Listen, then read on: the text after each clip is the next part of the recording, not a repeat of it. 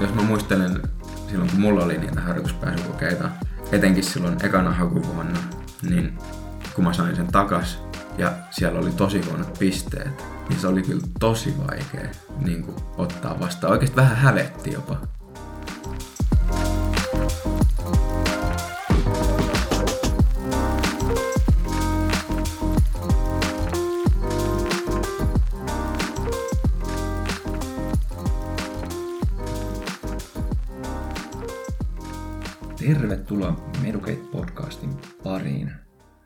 Ja terve myös Robin.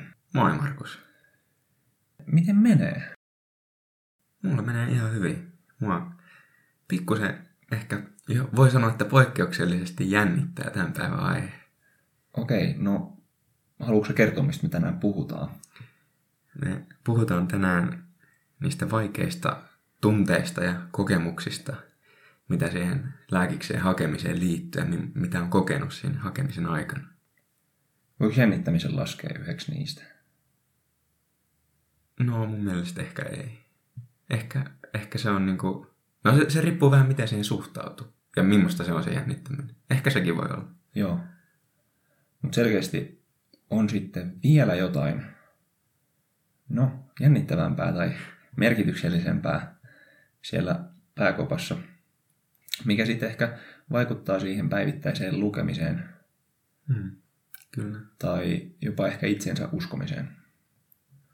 Mitä sulle tulee mieleen siitä, jos ajatellaan niitä vaikeimpia hetkiä sen lukuprosessin aikana, niin mitkä on sellaisia ajatuksia tai hetkiä tai tunteita, mitä on silloin ollut pinnassa?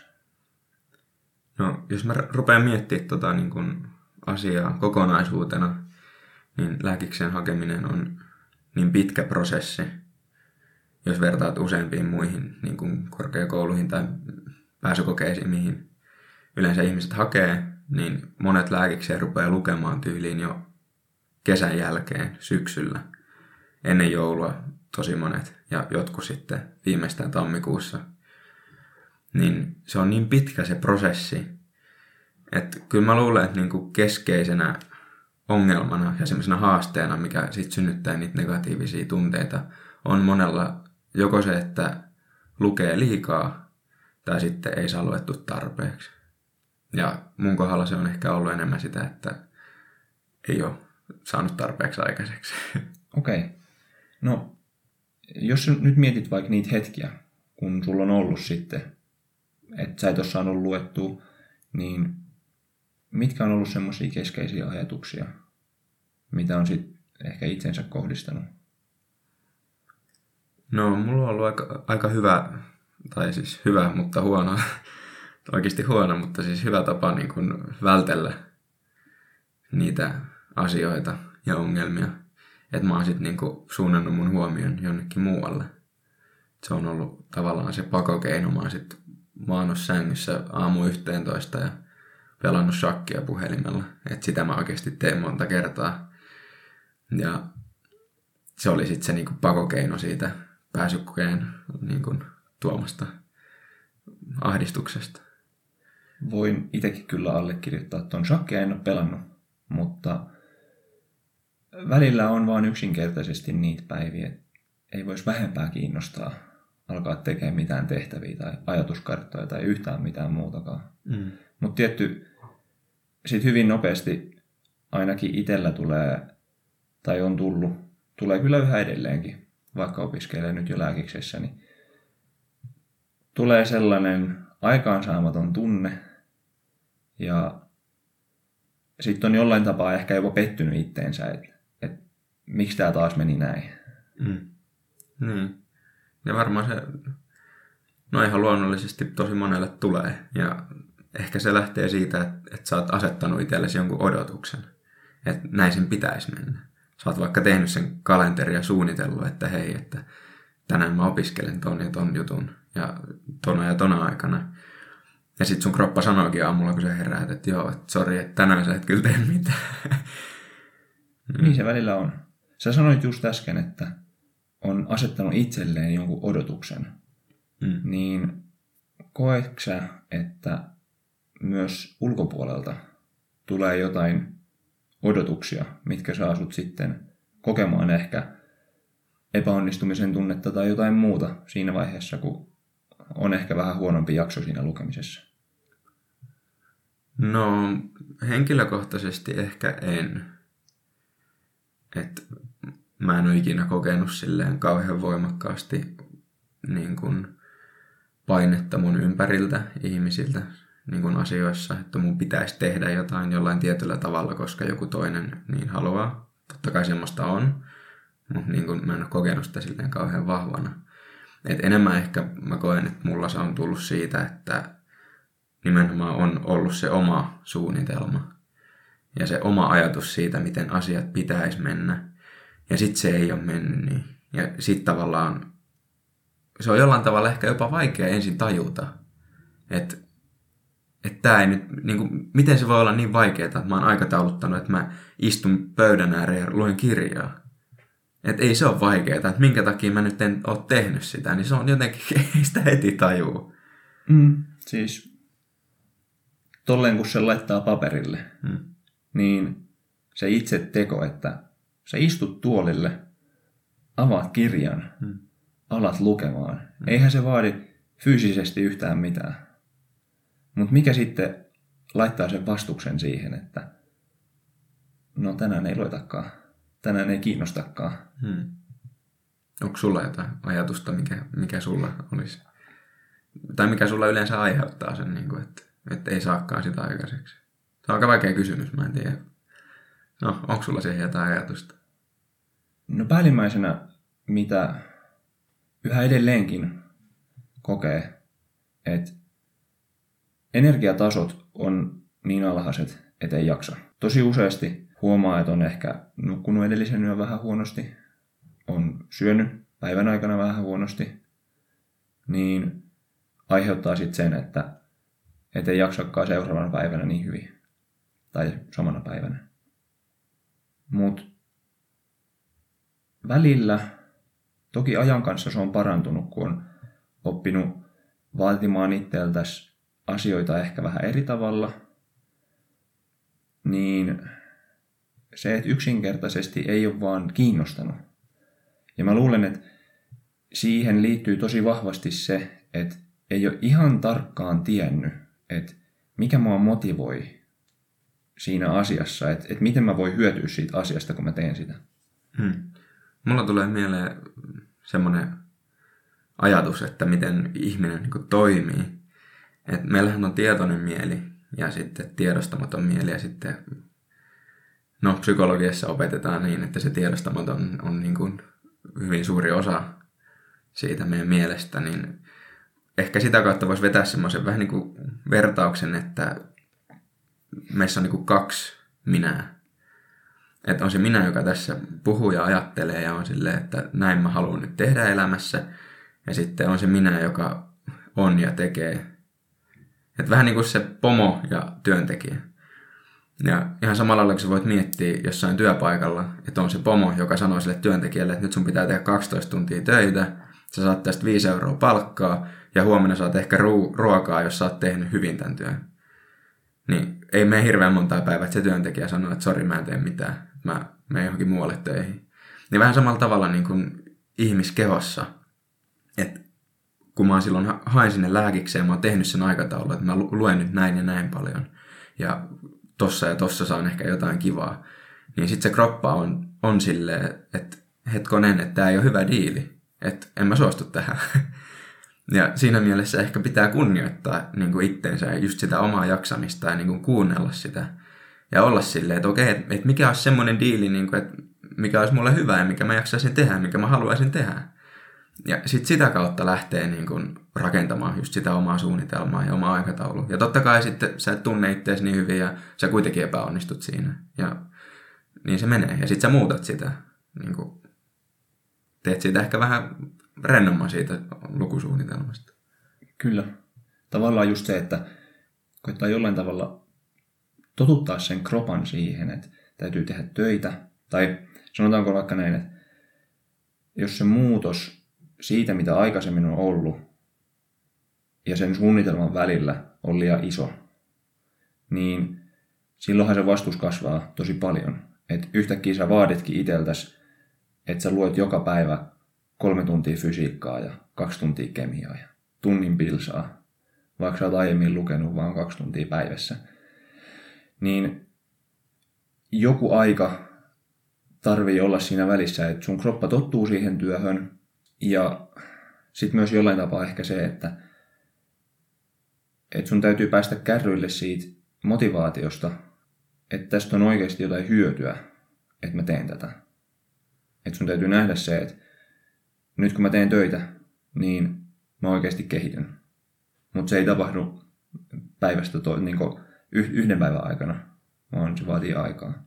Miten sä tota, koet, että toi asia on niin kun kulkenut sun mukana, kun sä oot hakenut lääkikseen? Miten se on kehittynyt?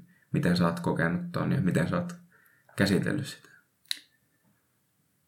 No, ei ole yksi eikä kaksikaan kertaa, kun olen huomannut, että taaskaan en päässyt siihen päivän tavoitteeseen. Olen tehnyt liian tiukan lukusuunnitelman. Olen ajatellut, että ehin tekee päivän aikana enemmän. Ja tietysti niinä hetkinä sitten on jotenkin tosi, tosi sellainen vahva fiilis, että no taas mä epäonnistuin. Ja mulla oli yhdessä vaiheessa, mä en muista enää mikä hakuvuosi se oli, niin oli jotenkin tosi huono fiilis itsestä, kun oli jatkuvasti, tiesi, että mun täytyy vaatia itseltäni tosi paljon, mutta sitten samalla, kun tuli joka päivä niitä epäonnistumisia, niin jotenkin se tuntui, tuntui vaan tosi pahalta, että, että kenelle mä tässä valehtelen, että miksi mä en tee enemmän töitä. Oletko vaatinut itseltäsi liikaa sitten? No niissä tilanteissa ihan varmasti. Mutta se on ehkä tärkein, minkä sit silloin viimeisenä vuotena, kun osaksi se valmennuskurssi toi semmoiseen aikataulutuksen siihen, että missä tahdissa asioita käydään läpi. Mutta osaksi ehkä myös sen takia, mitä oli oppinut aikaisemmilta vuosilta, oli se, että lähtee pikkuhiljaa kasvattaa sitä harjoitusmäärää, ihan kuin vaikka urheilussakin, että sä pysty niinku heti juoksemaan maratoniin, jos et saa koskaan juossut kilometriikään niin pikkuhiljaa lähtee kasvattaa sitä harjoittelumäärää. Ja sitten kun se kroppa on tottunut siihen, että tänään luetaan vaikka kolme tuntia, ja sä tiedät, että pystyt selviämään siitä, niin sitten sen jälkeen sä voit miettiä, että voisiko mä kokeilla vaikka lukea neljä tuntia seuraavana viikona. Et sellainen oman kropan kuuntelu ja se, että asettaa sen riman, vaikka se täytyy asettaa korkealle, jos haluaa päästä lääkikseen, niin ei tee sitä heti, vaan tekee sen asteittain korottamalla. Mun mielestä se on ehkä, no itselle se on ollut tärkeintä. Mitä, mm. Millainen kokemus sulla on tuosta asiasta? Hmm. No, jos mä niinku vertaan itteni tuohon, mitä sä äsken sanoit, niin mä koen, että mun silmin sä oot, sä oot ollut itsellesi niin kuin niin kuin sanoit, että niinä hetkinä tosi vaativa ja sä oot asettanut sen riman tosi korkealle, niin mulla on enemmän ehkä ollut niin, että mä en ole asettanut sitä tarpeeksi korkealle. Tai sitten jos mä oon asettanut sen korkealle, niin sitten mä oon heti luovuttanut, koska mä oon todennut, että no eihän mä voi tonne päästä, niin mun kannattaisi yrittää. Ja sitten se on ehkä synnyttänyt just niitä semmoisia hetkiä, että mä ahdistun ja mä oon kotona ja en saa luettua mikä niinä hetkinä on eniten aiheuttanut sitä ahdistusta? Sä oot huomannut, että taaskaan en päässyt tavoitteeseen. Mitä, mitä ajatuksia sulla oli silloin niin kuin mielessä? No, ei se ehkä ole sille, taaskaan mä en päässyt. Tai niin kuin, ei mulla tunnu semmoinen, että se on niin kuin menetetty jo. Vaan se on ehkä silleen, että, että nyt tässä hetkessä mun tarvis tehdä näin. Mun, mun pitäisi nyt opiskella, mun pitäisi nyt istua tuossa tuolilla ja mun pitäisi nyt laskea tätä tehtävää. Mutta sen sijaan mä oon tässä sängyllä ja mulla on tää puhelin kädessä ja mä pelaan tätä shakkia. Tai jotain muuta peliä tai selaan jotain Instagramia tai ihan sama. Ja siinä hetkessä tavallaan syntyy se ristiriidan tunne siitä, että mä teen jotain, mutta mun pitäisi tehdä jotain muuta. Ja se ristiriita on ehkä ollut se, joka herättää sen ahdistuksen. Ja sitten tavallaan samalla se tunne siitä, että okei, no miksi mä en tee nyt sit sitä jotain muuta, mitä mä tiedän, että mun pitäisi tehdä ja kannattaisi tehdä, koska se vie mua eteenpäin niissä asioissa, mitä mä haluan elämässä. Niin on ehkä just taas se niin kun tunne sisällä siitä, että ei vaan pysty ja ei vaan jaksa. Ja niin kuin, onko se sitten taas se pomo ja työntekijä, että se työntekijä on niin kuin, sanonut itsensä irti ja se pomo stressaa, että miksei nämä asiat etene. Mm. Niin ehkä mä jotenkin tolleen lähestyisin sitä. Mä luulen, että, että varmasti aika monella tulee ainakin jossain vaiheessa tuommoisia tunteita. Ja yksi, mikä mulle heräsi heti niin kuin mieleen tuosta, kun kerroit sitä, niin voiko olla, että, että niinä hetkinä se, se tunne siitä, että se asia on niin iso, tai se lukumäärä kokonaisuutena tuntuu niin isolta, että on paljon helpompi sitten vaan maata sängyllä, ottaa se aina helpompi valinta ja antaa sen lukemisen sitten vaan olla. Mm, kyllä, siis just, just niin, että se on vähän niin kuin semmoinen monsteri, eikö niin, se lukeminen ja se pääsykokeeseen valmistautuminen. Ja se on sen takia monsteri, että sä oot vähän niin kuin antanut sen syntyä ja sä oot niin kuin vältellyt sitä. Ja sitten kun sä välttelet sitä, niin se kasvaa vaan lisää, kasvaa vaan lisää. Ja sitten se tuntuu niin isolta, niin kuin sä just sanoit. Ja se tuntuu niin mahdottomalta, että se on niin paljon helpompi vaan olla niin kuin kohtaamatta sitä. Ja sitten, että okei, no miten sä nyt ratkaiset tämän ongelman? Niin mun mielestä on ehkä sitten just se, että sä pilkot sen osiin. Eli okei, että tossa on nyt noin iso niin kuin, pino tehtäviä, mitä mun pitäisi tehdä. Ja mä en niin kuin, osaa yhtäkään, ja mua ei kiinnosta tehdä yhtäkään, ja mä oon paljon mieluummin tehdä jotain muuta. Niin no okei, no olisiko siinä ehkä yksi tehtävä, mitä mä voisin ratkaista? Tai niin kuin, jos mä voisin ratkaista, niin voiko mä edes katsoa sitä ja niin kuin, voiko mä miettiä sitä vähän aikaa ja niin kuin, ehkä mä osaan. Ja sitten sä pääset alkuun siinä, sä pääset eteenpäin siinä. Ja okei, no sä sait tämän yhden tehtävän tehty, no mä teen vielä toisen ja no mä teen vielä kolmannen ja sit se ehkä lähteekin ja yhtäkkiä sä oot opiskellut pari tuntia ja niin kuin, se on niin kuin edennyt se asia siitä. Pakko sanoa tuosta. Mä joskus näin YouTubessa jonkun lyhkäisen videon just aiheesta, että käytä se viisi minuuttia. Jos, jos olet tosi epämotivoitunut nyt yhdessä tietyssä hetkessä tekee jotain sun tavoitteiden eteen, niin käytä niinä hetkinä viisi minuuttia, että sä katot jotain, ö, sanotaan nyt vaikka fysiikan tehtävää tai jotain, ja sitten jos ei vieläkään kiinnosta, niin sit sä voit lopettaa. Mä ajattelin aluksi, kun mä näin ton, että et ei vitsi, että toihan on niinku tosi totta. Että et minkä takia mä en tee koko ajan näin. Ja sit aluksi se toimikin tosi hyvin, mutta tosi nopeasti mä huomasin sit välillä niin vaikeina hetkinä, että et, et mä olin ihan niinku unohtanut sen. Et ei mulla tullut mieleenkään edes niinku katsoa niitä asioita. Mm. Et jälkikäteen, tai silleen kun miettii, se tuntuu tosi hassulta, että mikä ihme voi olla niin, niin, niin valtava iso voima. Onko se sitten peiton painovoima vai mikä ihme pitää sut niin aamulla aina sängyssä.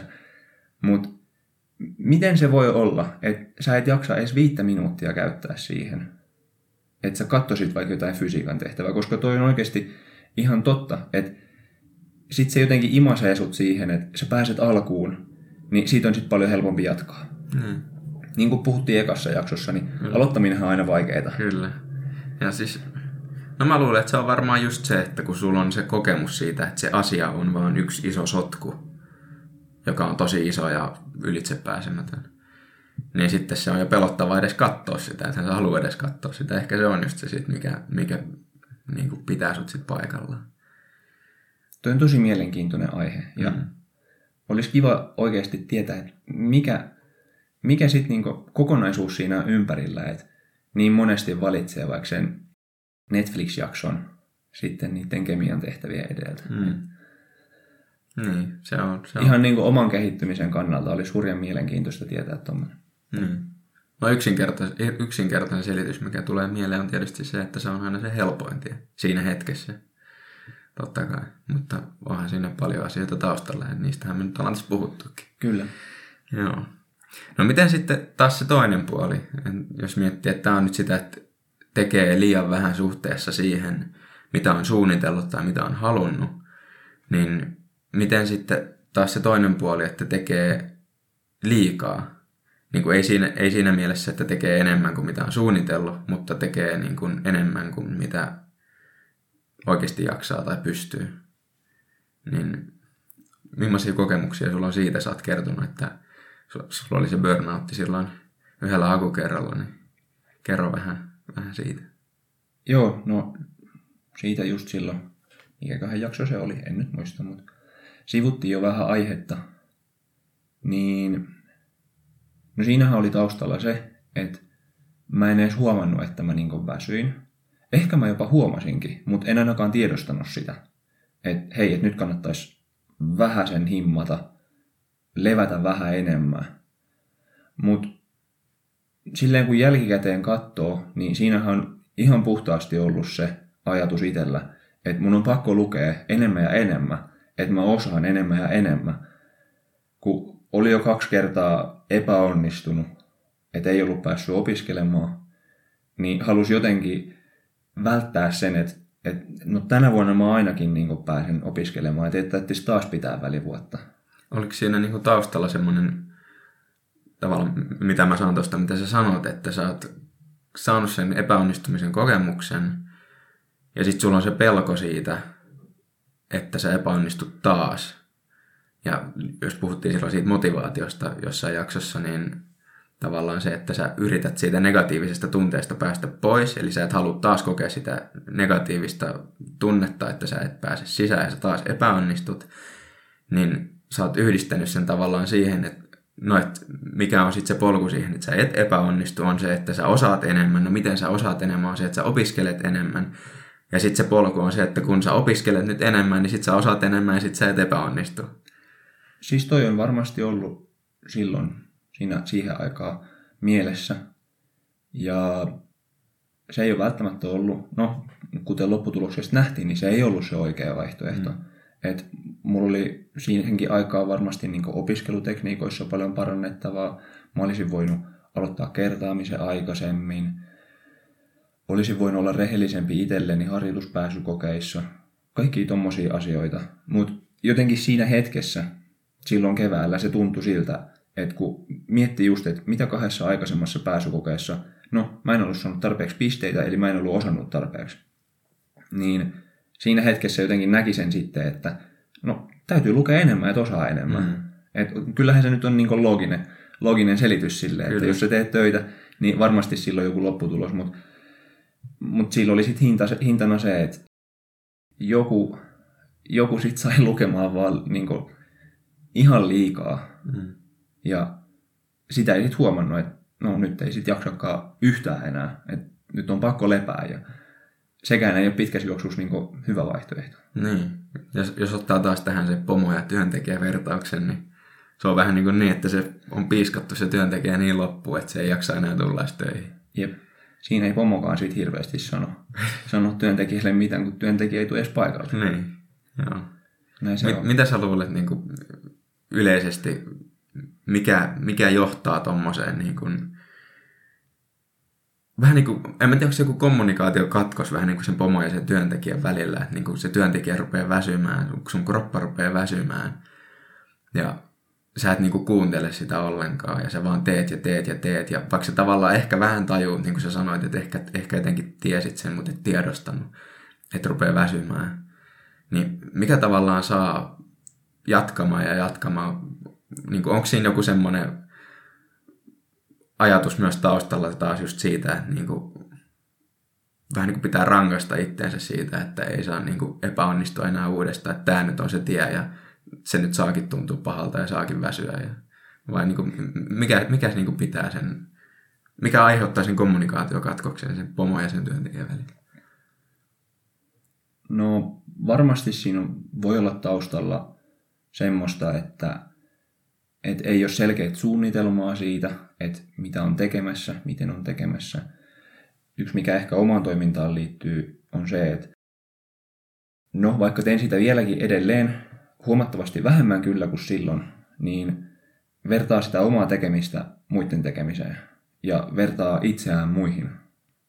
silloin mä vertasin itteeni ihan liikaa muihin. Et mä ajattelin, että no muut on tuolla nyt lukemassa kovasti ja mä vaan niin makaan sängyssä ja koomailen ja en edistä millään tavalla sitä mun osaamistason kasvua, kun mä en ole kirjojen ääressä. Mm. Niin, että kaikki muutkin nyt lukee, niin kyllä mäkin luen. Niin, et, Ja kaikki muutkin jaksaa, niin kyllä mäkin niin no siis muut paranee koko ajan Niin. ja ne on sitten niinku sen hintsun verran parempia se pääsykokeessa. Ja Mm. mä en sitä tule olemaan, kun mä en nyt lue. Mm.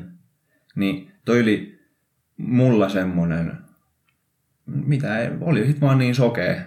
sokea että oli, oli enemmän se mielessä, että, että muut on parempia ja mä oon nyt sit huonompi, kun en tee töitä. Mm. Et se, että keskittyy siihen omaan tekemiseen ja luottaa siihen, että kyllä mä tiedän, mikä on mulle hyvästä ja millä tavalla mä opin, niin se pitäisi olla mun mielestä jokaisella mielessä. Et se, että joku toinen lukee, niin se ei välttämättä tarkoita, että se lukisi tosi laadukkaasti. Mm. Niin ja ehkä myös se, että niin kuin sanoit, että, että mä tiedän, mikä on mulle hyvää ja miten mä opin, niin jep. Mutta sitten toisaalta myös, että ethän sen ihan tiedä, tai niin kuin silleen, että, että siihen toinen puoli on taas just se, että sun pitää kuunnella ittees. Vähän niin kuin silleen, että, että no mä nyt teen näin, no miltä se tuntuu? No mä nyt opiskelin tämän verran, että no miltä se nyt tuntuu? Että oliko se raskasta, jaksaisinko mä huomenna uudestaan? Ja taas vähän niin kuin silleen, se pomo saa siltä työntekijältä koko ajan sitä feedbackia siitä, että niin kuin, millaista se on se työ ja niin kuin, miten sitä jaksaa tehdä. Ja just se pysyy se yhteys ja sit sitä kautta pystyy suunnittelemaan sitä jatkoa, että no miten kannattaisi nyt tästä eteenpäin tehdä. Kyllä. Ja siis, jos taas miettii sitä siltä, siltä kantilta, että mikä on pääsykokeessa sitten tärkeää, niin tärkeintähän on saada paljon pisteitä. Mm. Sillä tavalla sä pääset siihen tavoitteeseen. Ja jotta tavallaan sitten se koko opiskelu, niin sun täytyy pystyä mittaamaan sitä jo, jollakin tavalla. Me puhuttiin edellisessä jaksossa paljon siitä, vai oliko se toisteksi edellisen, Mm. että ne harjoituspääsykokeet on loistava tapa mitata sitä, että miten hyvin sä osaat asioita ja miten sä pystyt suoriutumaan siinä koetilanteessa. Niin vaikka sulla täytyy olla se itseluottamus siitä omasta tekemisestä, että mä oon nyt tehnyt hyvän suunnitelman ja mä tiedän miten paljon mun pitää lukea, että mä opin asioita, niin sitten siihen täytyy kuitenkin ottaa se mittari myös, että että mistä sen voi todentaa, että mun suunnitelma on hyvä ja riittävä mulle itselleni, Kyllä. on tekemällä niitä harjoituspääsykokeita. Jep. Ja mikä mulla tulee tuosta mieleen vielä on just se, että kun sä sanoit äsken, että ei saa verrata muihin, että, että muut koko ajan lukee, niin munkin pitää lukea. Mutta sitten toisaalta, toisaalta toisella tavalla pitää jonkun verran verrata, niin kuin nimenomaan just noiden harjoituspääsykokeiden avulla, koska se fakta on se, että lääkikseen pääsee sisään prosenttiosuus hakijoista. Ja se tarkoittaa sitä, että sun pitää olla parempi kuin suurin osa muista hakijoista, ja se, miten sä voit mitata sitä, on noiden harjoituspääsykokeiden avulla. Kyllä. Ja jos mä muistelen silloin, kun mulla oli niitä harjoituspääsykokeita, etenkin silloin ekana hakuvuonna, niin kun mä sain sen takas ja siellä oli tosi huonot pisteet, niin se oli kyllä tosi vaikea niin kuin, ottaa vastaan. Oikeasti vähän hävetti jopa. Ja mä luulen, niin kuin, että muillakin oli siellä kurssilla, kun mä, ne jaettiin ne harjoituskokeet siellä kurssikerralla. Me mentiin jonossa hakemaan niitä. Niin kyllä se oli vähän silleen, niin kuin, että no, en nyt oikein halua näyttää muille. Ja kyllä kaikki oli siellä vähän silleen, niin kuin, että no, että, että katsoo, että tämä oli tämä mun ja sitten nopeasti johonkin laukkuun tai muuta. Et ainakin se oli se fiilis, mikä mulla tuli silloin. Että se kulttuuri sen ympärillä oli vähän semmoinen, että kaikki pit, niin kuin, katsoo vaan ne omat. Mitä sä luulet, että mikä oli se isoin häpeän tunne siinä, kun sä sanoit äsken, että hävetti mm. vähän saada se koe mm. takaisin se tulos takaisin. Niin, Mm. Että miksi se hävetti? niin. Niin, no ehkä siinä on just se, että kun se ei ole, se ei ole niin kuin linjassa sen sun muun olemuksen kanssa siitä opiskelusta, koska onhan se sinänsä kovaa peliä siinä mielessä, että kyllähän se pitää just uskoa itseesi, niin kuin sä äsken sanoit, ja pitää olla se luottamus siihen omaan osaamiseen.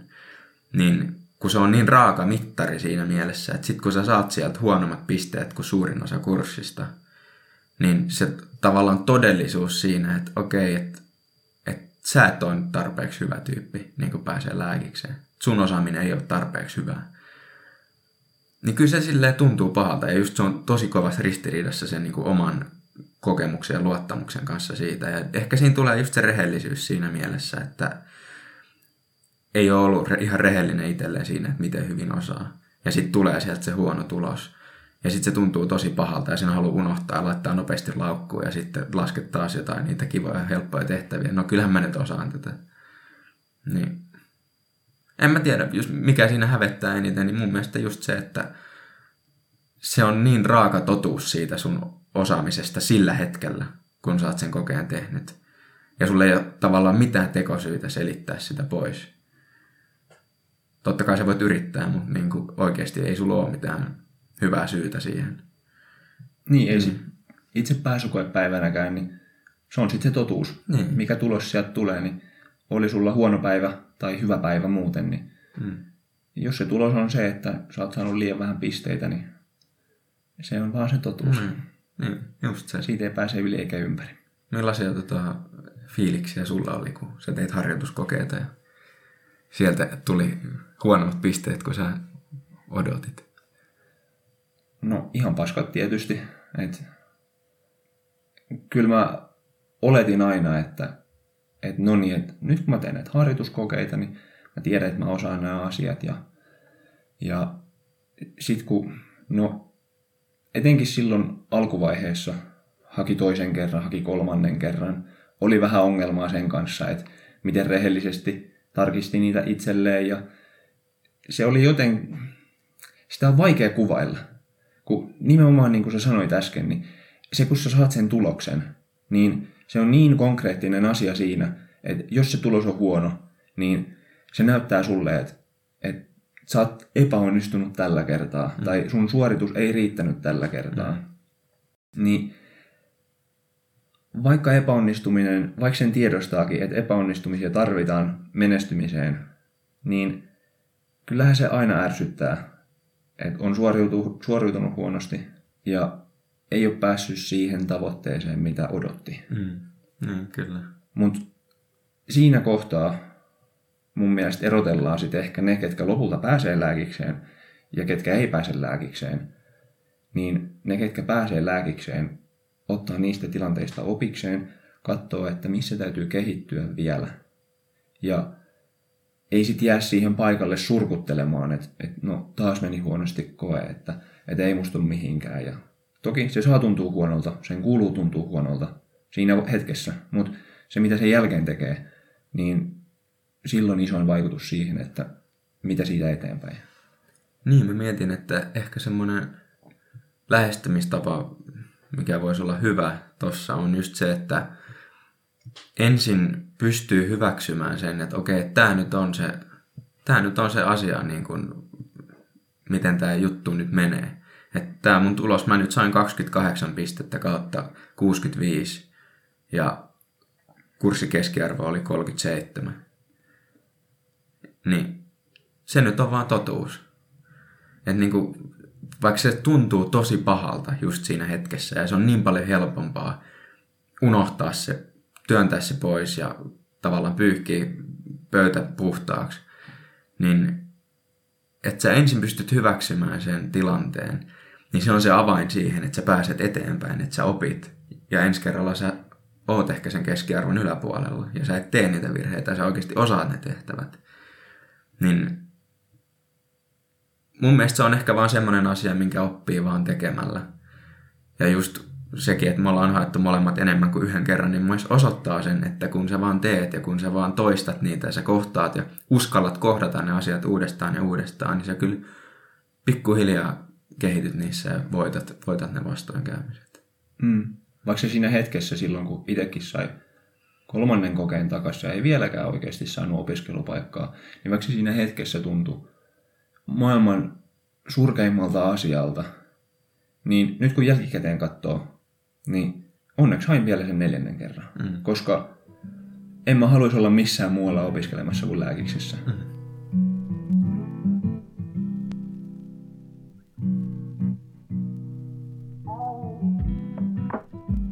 Miten tota, jos sä mietit niin kun silloin hakuaikana sun muuta elämää sen lukemisen ulkopuolella?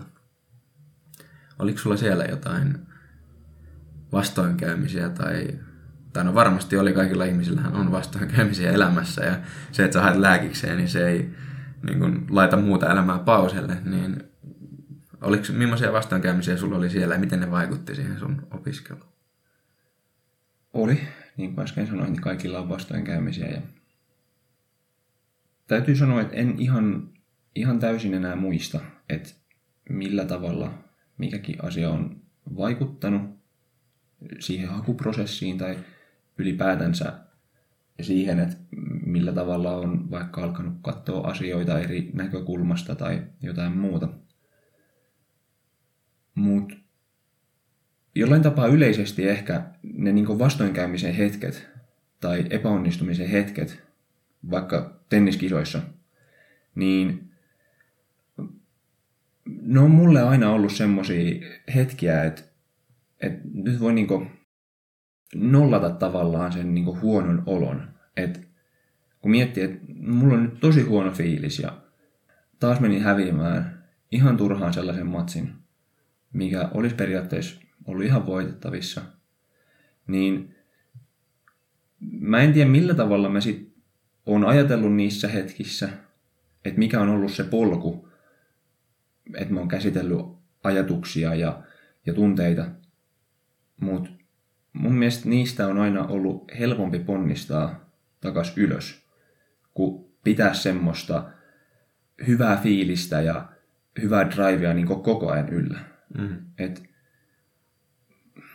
en mä tiedä, voi, voi, voi kuulostaa tosi kliseiseltä, mutta niin se vaan niin mulle ainakin henkilökohtaisesti on aina ollut. Et, et, pidemmällä aikavälillä on oppinut huomaamaan, että epäonnistumisia oikeasti tarvii. Vaikka se on helppo sanoa, että epäonnistumisia tarvii elämään, että voi tietää, miltä onnistumiset tuntuu. Mutta mun mielestä se on oikeasti niin. Onko siinä ollut niinku semmoinen kokemus, että nyt, nyt mä oon niinku epäonnistunut, nyt mä oon täällä pohjalla ja tavallaan mä voin nyt itse päättää, että haluuks mä lähteä takaisin tonne ylös vai jääks mä tänne. Tavallaan, niin kuin, että sulle ei ole enää hirveästi muuta hävittävää kuin se, että sä luovutat. Niin onko siinä ollut tavallaan semmoinen, että sen takia sieltä on niin kuin, hännässä helpompi tulla takaisin, koska sä oot, tavalla, sä oot jo hävinnyt, niin et sä, et sä voi enää uudestaan hävitä. No ehkä vähän just noin. Mm. Et joku asia on sitten tietysti ollut tai sellainen ajatus siinä, että mä en halua, että tämä on niin jatkuvasti tätä epäonnistumisen tunnetta, koska tämä tuntuu huonolta. Sekin on osaksi vähän sitä motivaatiota, että mä en halua olla koko ajan tässä samassa fiiliksessä. Että mä tiedän, että mun täytyy tehdä jotain eri tavalla, muuttaa jotenkin toimintatapoja tai, tai ajatustapoja, että mä pääsen sitten taas niin ylös täältä. Jep. Mun mielestä sanoit aika hyvin just ton, että se on jollain tavalla myös sitä motivaatiota. Että sitähän ne negatiiviset tunteet on. Että nehän kertoo sulle, että älä tee näin, tee jotain muuta. Eli tavallaan sä niin kun saat ohjausta sun elämään sitä kautta, että nyt tapahtuu näin, nyt sä epäonnistuit harjoituskokeessa, niin okei, nyt pitää muuttaa jotain mun toiminnassa, että tämä tunne ei ole pysyvä. Mun mielestä toi oli niin kuin hyvin, hyvin ilmasta. Nyt kun sä laitat sen tolle jälleen kerran selkeästi paperille, niin, mm. niin se kuulostaa tosi yksinkertaiselta. Vaikka se ehkä siinä hetkessä, kun saa sen huonosti menneen harjoituspääsykokeen takaisin, niin se tuntuu taas niin kuin maailman huonoimmalta tunteelta. Mm. Mutta sitten jollain tavalla kuitenkin ne epäonnistumiset, ne, ainakin jos on niin selkeästi tähtäimessä se, että mitä mä haluan, no mä haluan päästä lääkikseen, niin ne sitten aina asettaa sellaisen jonkunnäköisen rajan, että, tai suuntaviitan, että tämä on taso nyt, että nyt mun täytyy muuttaa tässä mun tekemisessä jotain, lukee enemmän, lukee enemmän esimerkiksi fysiikkaa, koska mä osasin bilsa ja kemia hyvin, kerrota enemmän, koska mä unohdan aina kaikki asiat, mitä mä oon lukenut.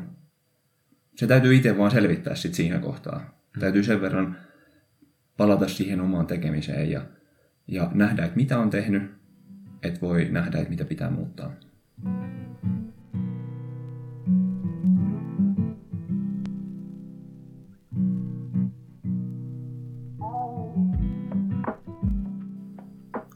Jos mä mietin niin kuin muita vastaankäymisiä, että eihän se nyt ehkä ihan jokaiseen negatiiviseen tunteeseen päde, että älä tee näin, tee jotain muuta. Jos mietit, no vaikka mulla just silloin ekalla hakukerralla, kun mä hain, niin meidän perheen kissa kuoli, niin eihän se nyt se negatiivinen tunne tai se suru ja ahdistus, mitä siitä herää, niin eihän se ole semmoinen, niin tee jotain muuta, että niin kuin, herätäks mä sen kissan henki vai miten, miten niin kuin, että ei, se pitää vaan sitten käsitellä eri tavalla, että ei kaikki, kaikki negatiiviset tunteet ole sitä, että tee jotain muuta, mutta mun mielestä sekin kuuluu sitten elämään. Ja mä muistan, mä kysyin äsken sulta, että miten sulla vaikutti siihen lukemiseen, niin mä muistan, mulla kyllä vaikutti se lukemiseen silleen, että multa tavallaan hävisi se motivaatio niin kuin kokonaan lukemiseen. Tuli vähän semmoinen, niin kuin, että muisti taas, niin kuin, että tämä elämä ei ole niin kuin, pysyvää.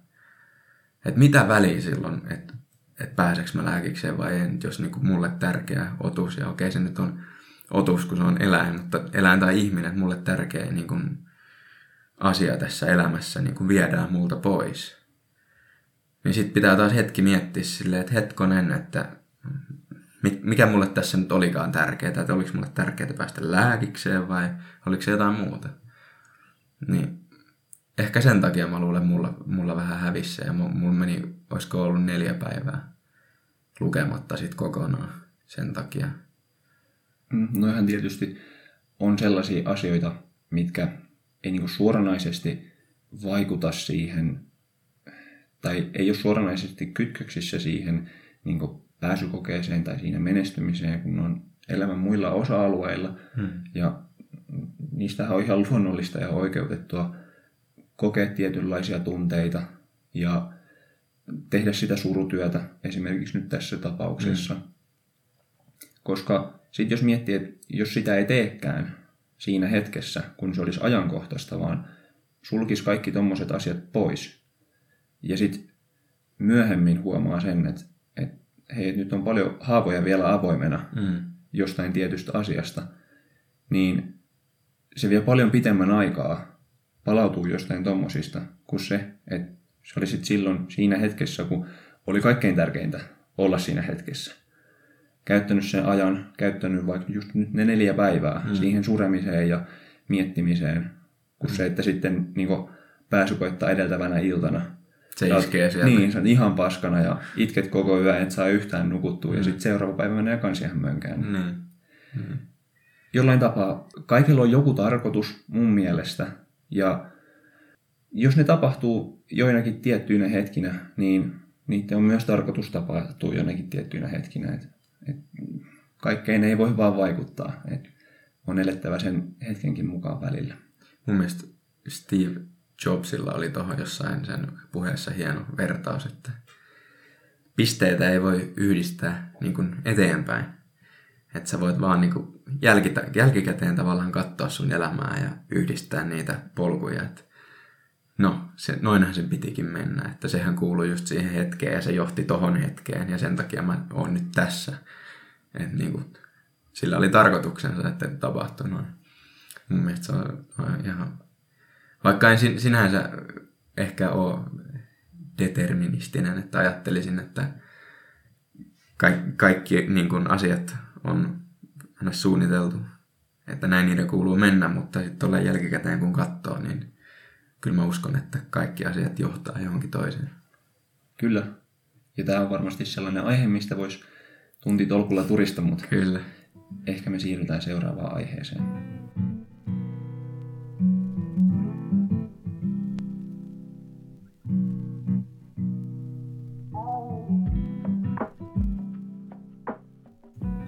Milleen sä koet lähipiirin tuen vaikuttavan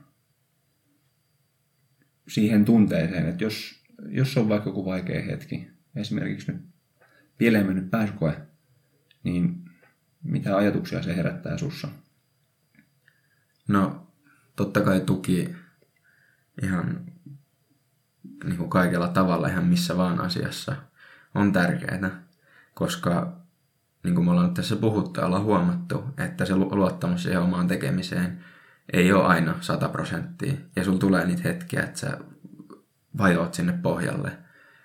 Ja silloin se, että sulla on ihmisiä sun ympärillä, jotka oikeasti haluaa auttaa sua, jotka niin kuin auttaa sut ylös sieltä kuopasta ja tukee sua, että hei, tää on hyvä juttu ja uskoo suhun, niin tosi iso vaikutus.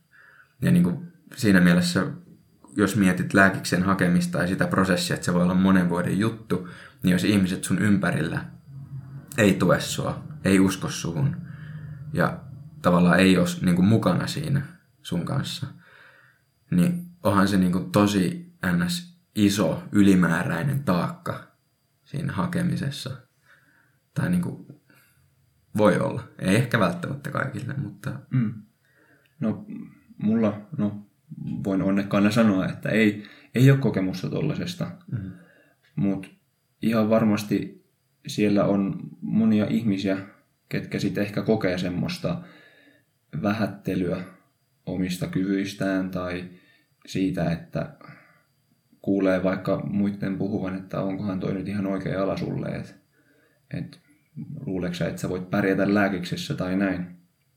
Niin mitä luulet, että, että niissä kohdin olisi järkevin tehdä, jos joutuisi niinku kohtaamaan tuommoista vähättelyä tai sitä, että muuta ei usko suhun? Mm. No, mulla ei lähipiirissä ole ollut tuommoista myöskään, tuommoista kokemusta, mutta mä olin silloin, tota, kun mä hain toista kertaa lääkikseen, ennen sitä kun mä rupesin lukemaan, mä olin edellisenä syksynä niin kuin töissä puhelimyyjänä. Ja mä siellä töissä se sanoin sille pomolle, että hei, että mä lopetan täällä työt, koska mä rupean lukemaan lääkiksen pääsykokeeseen joulun jälkeen. Ja sitten se pomo oli silloin vähän silleen, että no, että ai sä, ai sä niinku haet lääkikseen. Vähän silleen, niinku, että niinku, mitä ihmet sä oot täällä puhelinmyyjänä, että, että sä mukaan lääkikseen. En mä nyt sano, että se olisi niinku sanonut sitä jotenkin silleen tosi pahan suopaisesti, mutta varmasti on myös niitä. Ja niin kuin just vaikka semmoinen kateellisuus, kateellisuus niin kuin luo semmoista niin kuin tarvetta, että sä haluat, kun mäkin on täällä pohjalla ja mäkään en pääse lääkikseen, niin sä vedät sitten muut mukana, no säkään et sitten pääse lääkikseen. Mutta sitten sä kysyit äsken, että mitä, mitä semmoisessa tilanteessa pitäisi tehdä, niin siinä hetkessä, mitä mä mietin, niin on ensimmäinen ajatus on se, että no, et missä asemassa toi ihminen on sanomaan noin mulle? Mitä se tietää musta, mitä mä en tiedä itsestäni? Ja mun mielestä se on ehkä semmoinen kysymys, mitä kannattaa miettiä, koska se voi, vastaus voi olla, että se oikeasti tietää jotain susta, mitä sä et itse tiedä.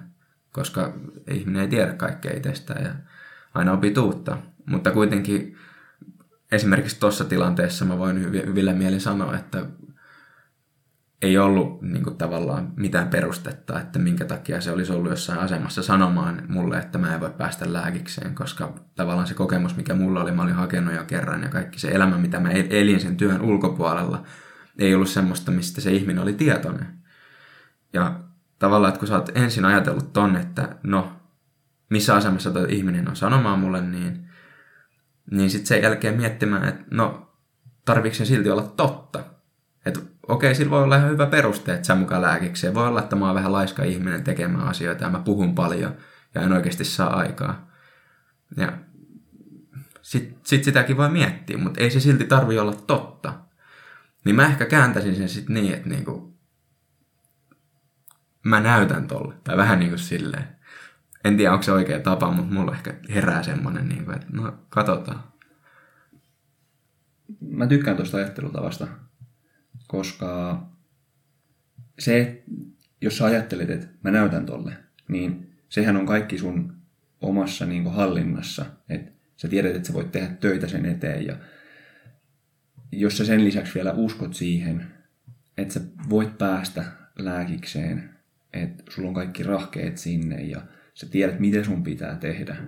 Ja sitten kun sä loppujen lopuksi pääset sinne, niin mikä on sen parempi tunne kuin se, että sä oot oikeasti näyttänyt sille. Niin ja sitten ehkä enemmän vielä, vielä se, niin kuin, että sä oot itsellesi todistanut sen. Tai niin kuin, että en mä esimerkiksi ikinä, en mä tiedä, että tietääkseni mun pomo, että mä pääsin lääkikseen. Eikä se ole enää mun mielestä siinä kohtaa tärkeää, mutta tavallaan, tavallaan se voimavara, minkä mä niin kuin saan siitä, että, että niin kuin toi ihminen ajattelee noin, mutta mä niin kuin todistan sen vääräksi. Mä, niin kuin, mä, mä pystyn tähän ilman, että se toinen ihminen antaa sen siunauksen mulle siihen tai ihan sama luottaa mu, muuhun siinä asiassa.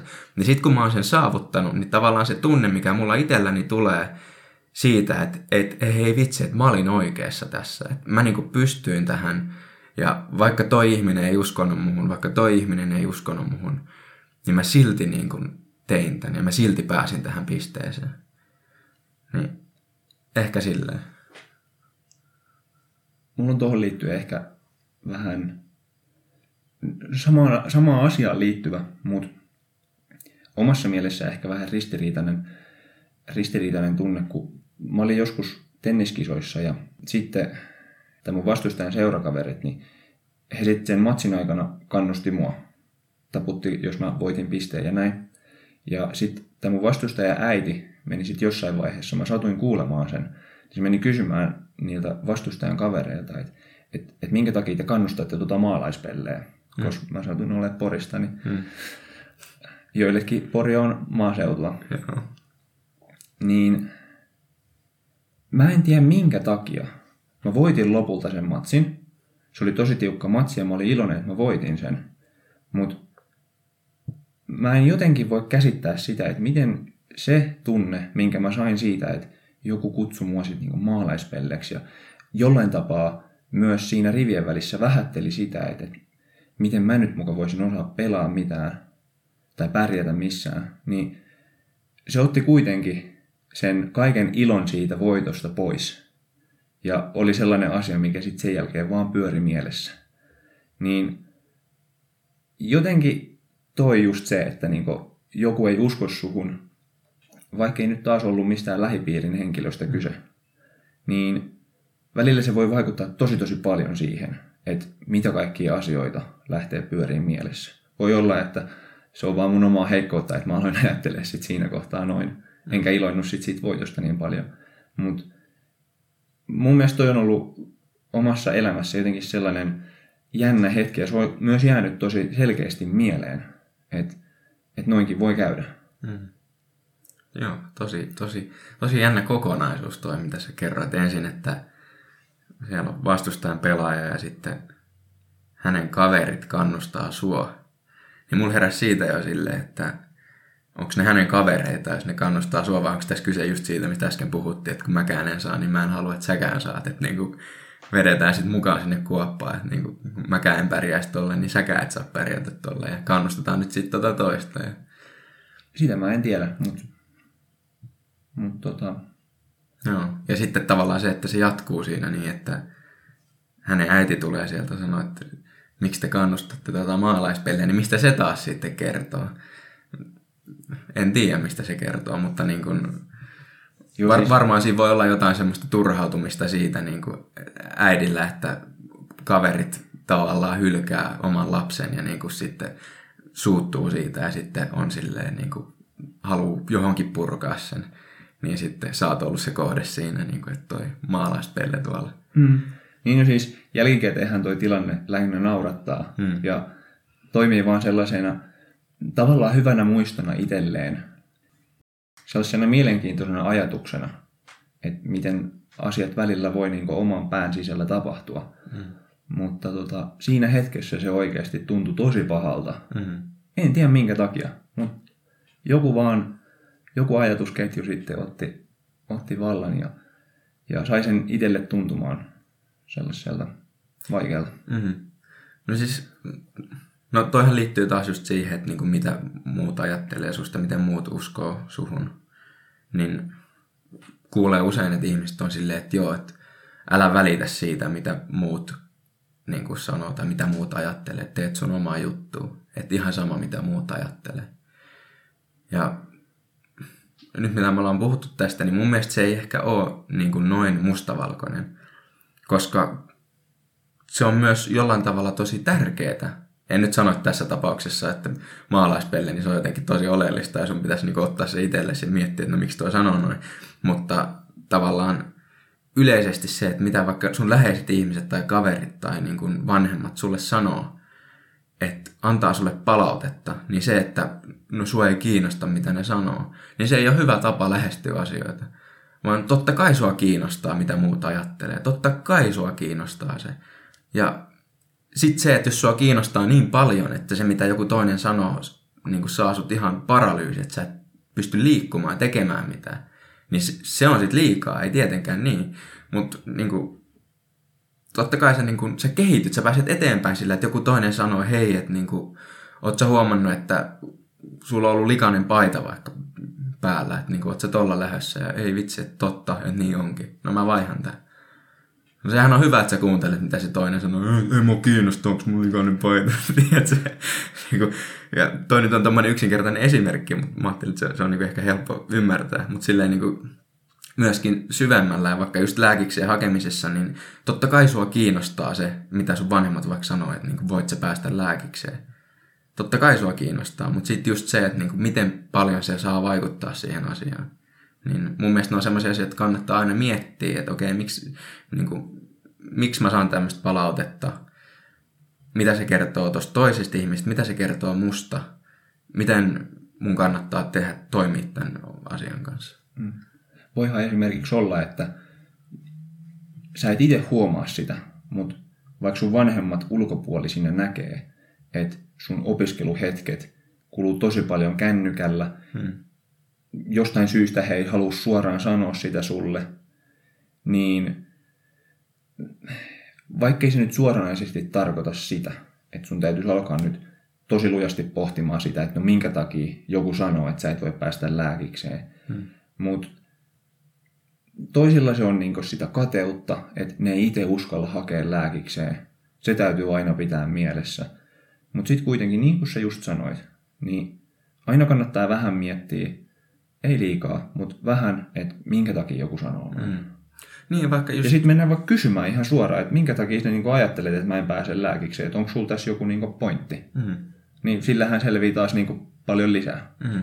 No just, just tosi hyvä tuo esimerkki, mitä sä sanoit, että vanhempi näkee, että lapsi on, opiskelee kuusi tuntia päivässä, mutta neljä tuntia on sitten puhelimella, niin sitten miten sä ilmaiset sen sille lapselle, niin no et sä kyllä tolla tuu pääsee lääkikseen. Ja sitten lapsi on silleen, että mitä ihmettä, miksi se sanoo noin.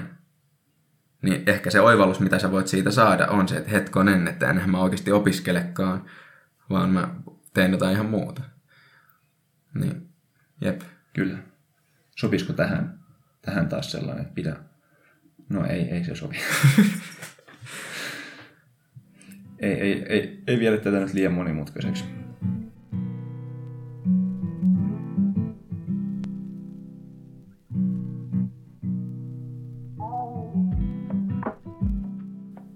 Ollaan nyt puhuttu tunti vaikeista asioista. Paljon niiden käsittelystä Olisiko joku semmoinen yhteenveto? Niin kun... Ekasta kaudesta. Mehän niin. ollaan nyt puhuttu tosi paljon lääkikseen hakemisesta, opiskelutekniikoista, hmm. siitä millä tavalla me ollaan haettu lääkikseen, millä tavalla me ollaan oltu pääsykokeissa, mitä siellä on tapahtunut. Niin, mitä ylipäätään kannattaa opiskella, mitä juttuja kannattaa tehdä, mitä ei kannata ehkä tehdä, mitkä on semmoisia yleisiä kompastuskiviä. Tänään puhuttiin vaikeista tunteista. Hmm. Tässä on ollut kyllä paljon, paljon juttuja, ehkä myös sellaisia irrallisia juttuja, mutta mun mielestä on ainakin ollut tosi mielenkiintoista ihan, ihan tässä keskustelun lomassa huomata, millä tavalla tosi moni asia loppujen lopuksi liittyy niin siihen kokonaisuuteen, mitä kaikkea siinä hakemisessa loppujen lopuksi tapahtuu. Et ne päivittäiset valinnat, niin siinähän on myös kyse siitä suunnittelusta ja sit siitä, että onko oikeasti motivoitunut hakemaan. Niin ja... tavallaan ne kaikki nivoutuu yhteen. Kyllä. Että sä et, niin voi, sä et voi irrottaa sitä niin kuin opiskelua niistä muista asioista. Kyllä. Voin esimerkiksi itse ihan rehellisesti sanoa, että silloin kun mä hain lääkikseen, niin mä en mä en siis tiennyt, että, että miten tai ei mulla ollut mitään sellaista hahmotuskykyä, että miten tämä kaikki voi olla tällaista yhtä suurta kokonaisuutta. Et mulla oli ehkä enemmän semmoinen mentaliteetti, että pääsykokeisiin täytyy lukea ja kokeessa täytyy mennä sitten tekemään se suoritus sen sun lukemisen pohjalta ja saada tarpeeksi pisteitä. Joo. Ja toki mä tein sit sitä aikatauluttamista, koska mä ajattelin, että jollain tavalla mun täytyy seurata mun tekemistä ja näin. Mutta mun mielestä on ollut tosi mielenkiintoista jälkikäteen huomata, miten iso ja laaja ja moniulotteinen kokonaisuus toi hakeminenkin voi parhaimmillaan olla. Kyllä. Ja no ehkä yksi, yksinkertaisimmillaan se on sitä, että sä opiskelet ne asiat ja pääsykokeessa osaat ne asiat. Hmm. Mutta just se, että niin kuin sä sanoit, että se kokonaisuus, missä ne kaikki tulee yhteen, niin ja sitten se liittyy vielä niin kuin siihen kaikkeen muuhun elämään ja siihen elämään sen hakemisen ulkopuolella. Niin kuin, Kyllä. Mun mielestä tämä on ollut tosi kivaa niin kuin myöskin muistella näitä asioita ja yrittää käsitellä ja hahmottaa ja ymmärtää niitä silleen jälkikäteen, koska niin kuin sä sanoit, että ei sitä ole silloin tajunnut samalla tavalla. Eikä sitä tietysti taju nytkään, kun opiskelee lääkiksessä samalla tavalla, kun katsoo tätä joskus jälkikäteen. Mm. Et... Silloin ehkä tässäkin niin lääkisopiskelussa on jotain järkeä. Niin. Silloin kun kymmenen vuoden päästä ihmettelee tätä Kyllä. jossain työpaikalla. Kyllä. Tämä on ainakin mun mielestä ollut hurjan kivaa, niin kuin äsken sanoin, muistella. Palata vähän niihin päiviin, kun hikoili kirjastossa ja luki niitä kemian, kemian teorioita ja laski fysiikkaa. Ja vaikka ne edelleenkin siinä tilanteessa välillä tuntui tosi, tosi tyhmältä ja ei olisi millään kiinnostanut, kiinnostanut tehdä. Mutta loppujen lopuksi kannatti. Todellakin. Todellakin kannatti. Ja niin kuin mun mielestä ihan voin ajatella myös riippumatta siitä, että pääsinkö sisään vai en, niin kyllä se opettaa niin, kuin niin paljon muitakin asioita. Ja niin kuin just vaikka sen, että oppii opiskelemaan. Mm. Että niin kuin miten asioita kannattaa tehdä, miten elämässä kannattaa elää, niin se, että sulla on joku tavoite, mitä sä tavoittelet, ja sulla on joku maali elämässä, jota kohti sä pyrit, niin se tuo siihen semmoista merkityksellisyyttä, se tuo siihen niin paljon, että parhaimmassa tapauksessa oppii joskus välillä ottaa myös rennosti. Jep. Ei koko ajan pahda vaan eteenpäin ja pidä katsetta ihan ainoastaan vaan siinä tavoitteessa. Muistaa katsoa myös välillä vähän ympärille, Kyllä. mitä siellä tapahtuu. Joo.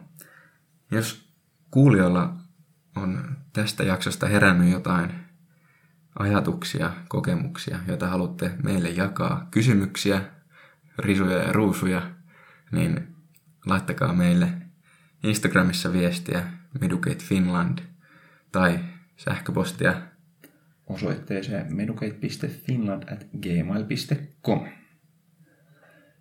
Jep. Kaikkea saa laittaa. Me ollaan iloisia ihan mistä vaan kommentista ja mielellään käydään niitä sitten tulevaisuudessa läpi. Mä haluan kiittää tästä ensimmäisestä kaudesta. Kiitos kuulijoille, kiitos Robin sulle. On ollut tosi kiva muistella näitä asioita ja keskustella näistä asioista. Ja me nähdään sitten kaudella kaksi uusien teemojen parissa. Kyllä, ja minäkin haluan kiittää kaikkia kuulijoita ja etenkin suota on ollut jollain tavalla ehkä myös itselleen oppimiskokemus ja tämmöinen uusi askel elämässä. Tämä on ollut mahtavaa. Toivottavasti saadaan tehdä tätä jatkossakin. Kyllä. Yes. Hyvä. Ei muuta kuin ensi kertaa. Yes. Moi moi. Moi.